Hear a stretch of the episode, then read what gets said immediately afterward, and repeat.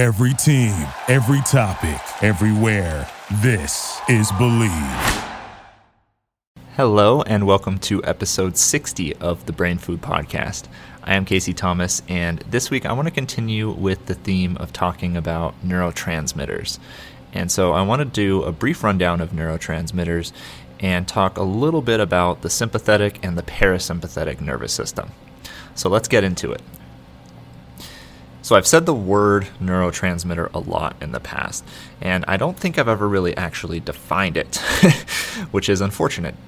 So, neurotransmitters are these small molecules that are used by the nervous system, and in particular the brain, to transmit information either between neurons or from a neuron to some other type of tissue. All right, so it originates in a neuron and then it's a chemical message. Anytime a neuron interfaces with something else, there's this small little gap between it and whatever it's next to. And this small gap needs to be closed. And in order to close this gap, we eject these little molecules called neurotransmitters. And so these neurotransmitters are chemical signals, all right? It's a chemical that is secreted by the neuron itself. And this is why we say neurons communicate through an electrochemical way, because there's an electrical signal that gets conducted along the neuron itself, and then this electrical signal gets converted into these neurotransmitters. So that's kind of cool to me. And now these neurotransmitters, what they do is they bind to some receptors on the receiving tissue. All right, so again, that can be a neuron or that can be some other type of organ tissue. And a neurotransmitter can influence the receiver in one of several ways. It can either be excitatory, it can be inhibitory, or it can be modulatory. So, an excitatory neurotransmitter will promote the generation of an electrical signal in the receiving neuron. An inhibitory neurotransmitter prevents it. The specific response actually has very little to do with the neurotransmitter itself. The specific response depends on the receptor, all right? And it's through this mechanism that a single neurotransmitter can have a multitude of effects.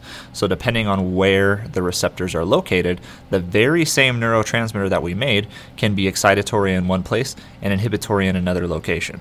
All right, so this gives us a finer level of control and it allows that same neurotransmitter to serve double or even triple duty by giving it some extra functions depending on the receptor that is receiving it.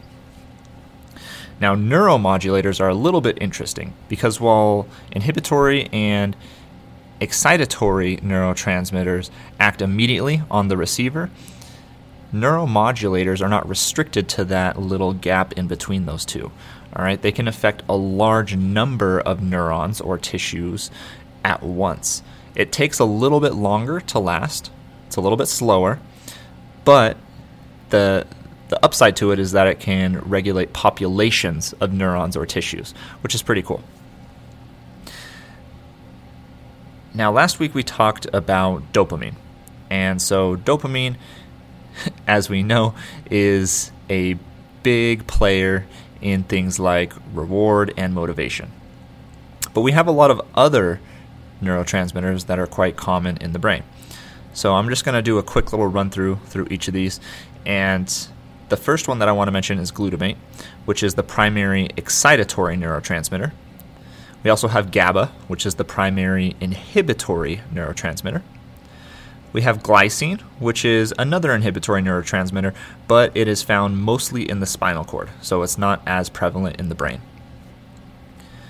Noradrenaline, or norepinephrine, depending on where you're reading, is the primary neurotransmitter involved in the sympathetic nervous system, which is responsible for the fight or flight response, and I'm going to go into more detail about that shortly. Serotonin, I'm sure you've heard of this one. This is a very wide reaching neurotransmitter and it has a huge list of roles. All right, it helps out with sleep, it helps out with memory, appetite, mood, among many, many other things. And some little fun fact for you, which I love to cite all the time, is that something like 90% of the serotonin in your body is actually made in the gut and not in the brain. So that's that's kind of interesting. And the last neurotransmitter that I want to mention is histamine. And this is the major neuromodulator. All right, and it has a huge role in things like metabolism, temperature control, hormones, and even controlling the sleep wake cycle. So, neurotransmitters are absolutely critical for human survival, absolutely essential for our brain health and our brain performance. And I wanted to talk about each of these just so you're familiar with some of these terms that might get thrown around whenever you're looking up nootropic websites and, and things like that that claim to boost different neurotransmitters in the brain. Now you know a little bit about each of them. But one of the important things that I want to talk about is that neurotransmitters are synthesized in response to a lot of different types of cues. So things like exercise can stimulate neurotransmitter synthesis, things like stress, things like diet, and so on. And these neurotransmitters are made from a very wide range of building materials. But in every single case, the neurotransmitter is created from foodstuff. And it's no surprise that people who are severely deficient in different aspects of their diet tend to have disturbances in their neurotransmitter synthesis and their overall neurotransmitter levels. And you can see a, a, a, close parallel between diet and different psychiatric conditions. Okay, and it, it's it's through this mechanism of altered neurotransmitter synthesis that is believed to be the root cause. And so, some of the most important materials for synthesizing your neurotransmitters, which will just cover your basis and make sure that you're giving the body whatever it needs to make these things, you need enough amino acids. Right, so that means you have to be eating the bare minimum amount of protein. And for me, I tend to advocate a relatively high protein in comparison to standard government guidelines. So I'm talking somewhere in the ballpark of 1.6 to 1.8 gram per kg per day of protein. And if this number seems really, really high to you, what you can actually do instead is use 1.6 to 1.8 gram per kg of fat free mass per day. All right, and that should be a little bit lower because not 100% of your body is fat free mass. uh, so you have a little bit of fat in there, and most fat tissue is not metabolically active or not as metabolically active as the other types. So if you're carrying a little bit extra fat more than you would like, then I would recommend the 1.6 to 1.8 gram per kg of fat free mass as your target. So protein, very important. Next up are certain micronutrients. So, really key for neurotransmitters are your B vitamins. And in particular, we're talking about thiamine, riboflavin, niacin, B6, folate, and B12. All right, all of those are some huge players. Next up, vitamin C. We also find that zinc and choline are both important as well. So make sure you're eating a lot of fruits and vegetables. Make sure you're eating a balanced diet. Make sure you're getting enough protein. And if you are eating enough protein and you're eating enough fruits and vegetables, you should be fine on all of these. And you can throw in some eggs if you want to get a little boost in the choline, okay? Now, changing gears a little bit, I do want to do a little bit of a deeper dive into noradrenaline in particular. And as I said, noradrenaline and adrenaline are sometimes called epinephrine and norepinephrine. Noradrenaline is the primary neurotransmitter involved in the sympathetic nervous system. I mentioned before that the sympathetic nervous system is responsible for the fight or flight response. And when noradrenaline is released, it directly stimulates multiple organ systems to prepare for that fight or flight. So, some examples of things that it's doing are dilating your pupils, all right, to allow more light in to give you better vision.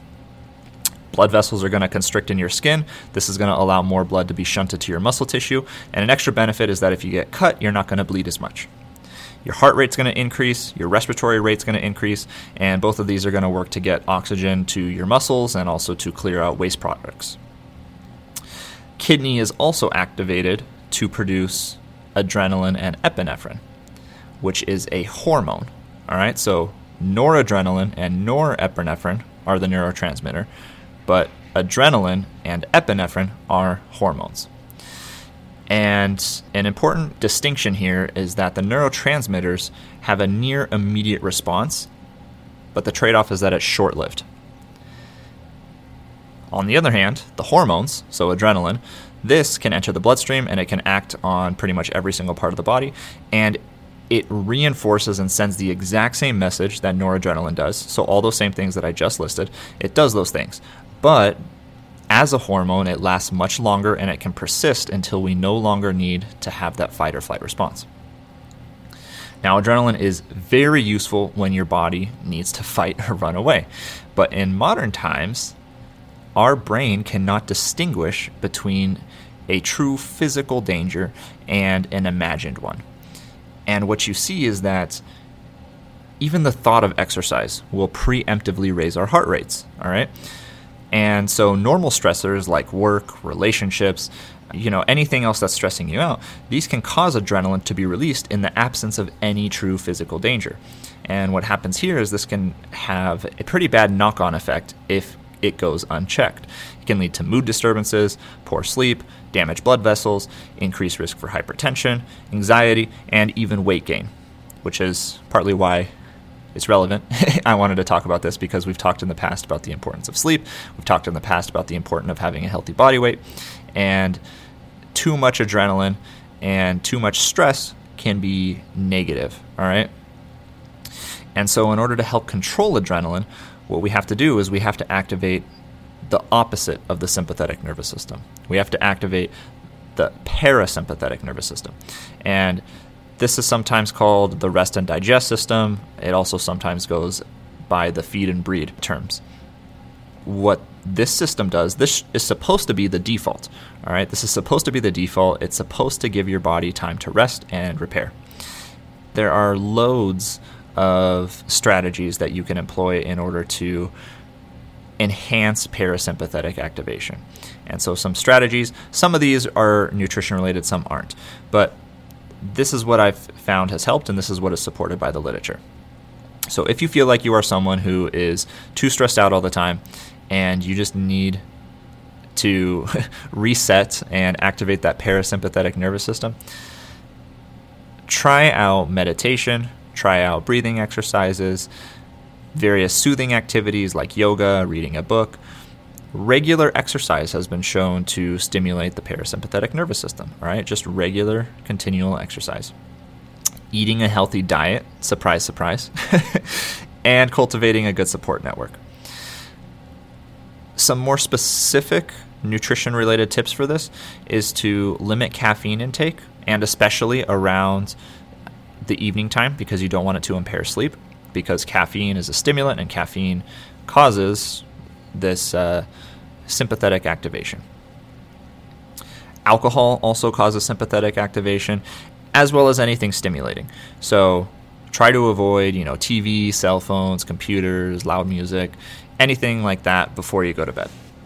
And one of my favorite things to do that does activate the parasympathetic nervous system is spend some time in nature. And there's a term called green bathing. Seeing green stuff has been shown to help out and to relax and calm and just be good for you. So, I know it wasn't strictly nutrition related today, but I hope that was valuable to those of you who maybe have been a little bit more stressed out and who are looking to reset this aspect of their nervous system. Okay?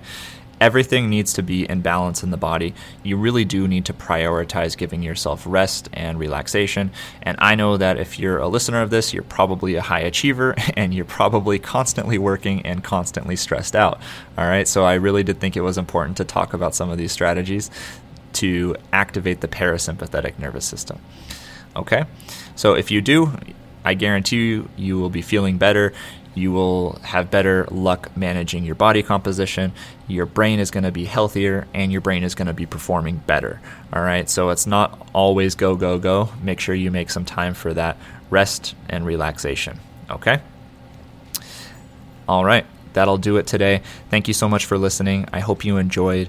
If you have found any value at all in this podcast, I would super, super appreciate it if you could share it with a friend. I am trying to grow it, and a word from you would truly go a long way. We'll be back next week talking about some more brain food stuff and stuff that's good for the brain.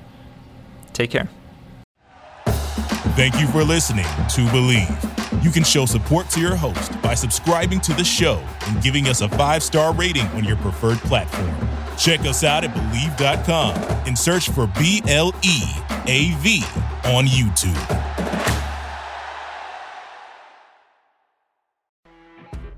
You know, when you're listening to a true crime story that has an unbelievable plot twist that makes you stop in your tracks? That's what our podcast, People Are the Worst, brings you with each episode. I'm Rachel. And I'm Rebecca. We're identical twins who love true crime cases that make you say, didn't see that coming, and we hate the people responsible for them. Listen to People Are the Worst now on Apple, Spotify, or wherever you get your podcasts.